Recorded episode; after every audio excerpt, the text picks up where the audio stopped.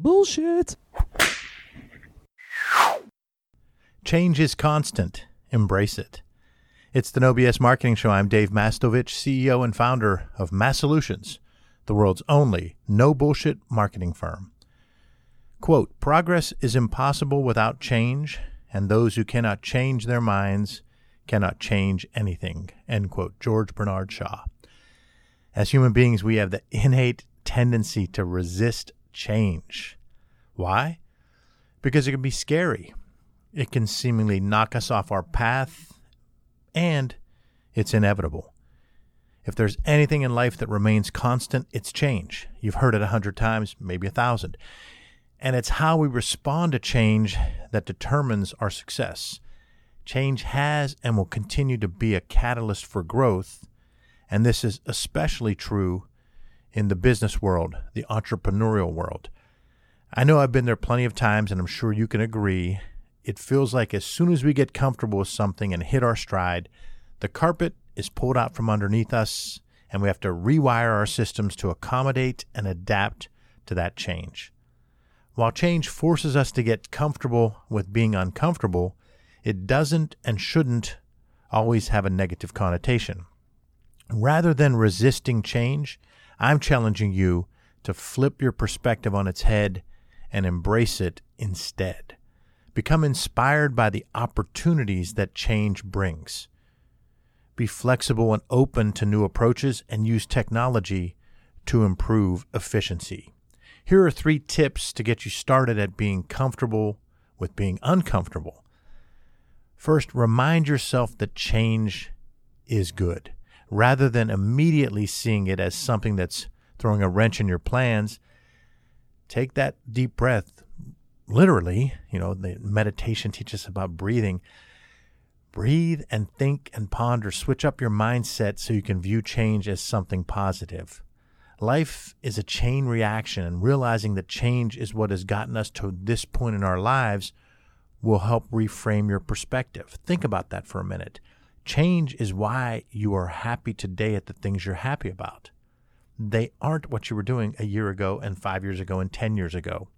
Change is what got you to where you are. Number two, learn to accept uncertainty. With change, comes feelings of uneasiness and uncertainty. It's a natural reaction to be nervous. However, accepting uncertainty is a stepping stone for embracing change.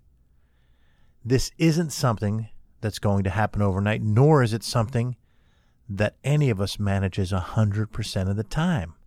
I'm not trying to give you this pithy nonsense that some bloggers and podcasters say about things being easy and how you can live your passion, live your dream, and all that crap.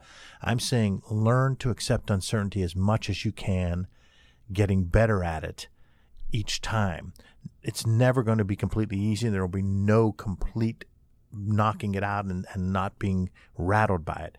But accept that it's a stepping stone for embracing change when I was in the corporate world, I was running into, I didn't even realize it. The first couple of jobs that I did were turnarounds.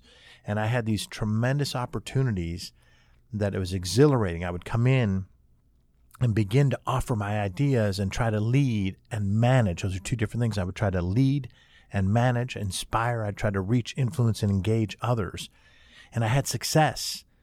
First, first position had success doing a major turnaround with a number of other people. It was a huge team of people that made this impact.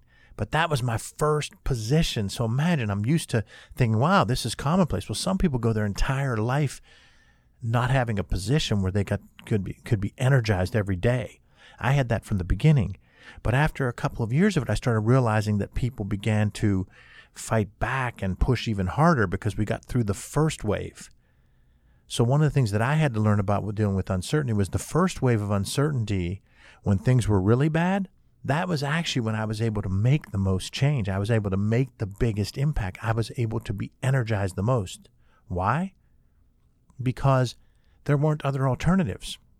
The one place was ranked 13th and 14th out of 14 radio stations and was losing a half million dollars. The roof was leaking. Another place had six days cash on hand and had 1,200 some employees that we weren't even sure we were going to be able to make payroll.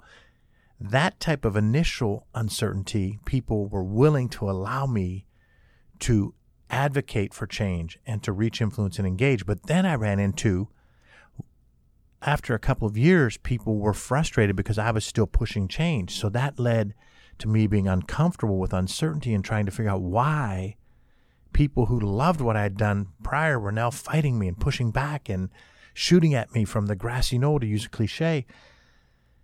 And that's when I had to realize it took me a number of stints like that. It took me three or four until I realized I need to do this on my own so I can continually be coming in and fixing things and bringing the change. That's what I needed for me.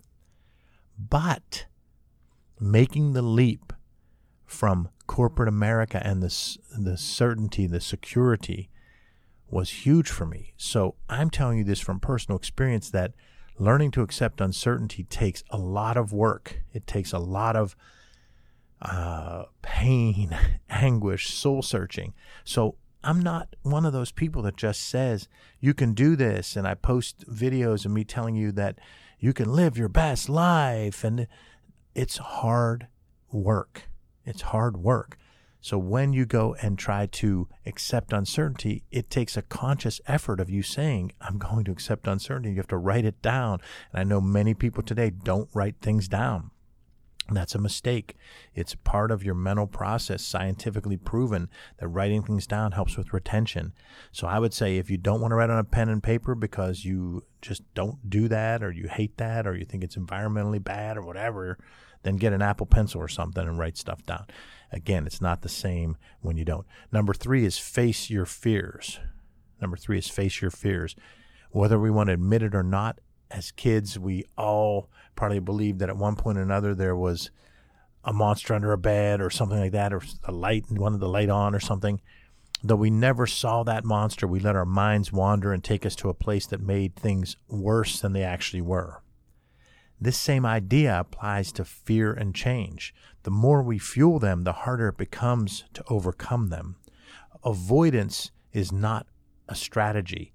Avoidance is an action, though, avoidance of a problem is an action. It's not a strategy and it doesn't help.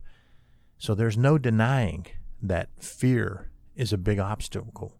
But the first step in moving past it is realizing that we have the power to control our mindset, to face our fears head on and embrace the possibilities that change has to offer.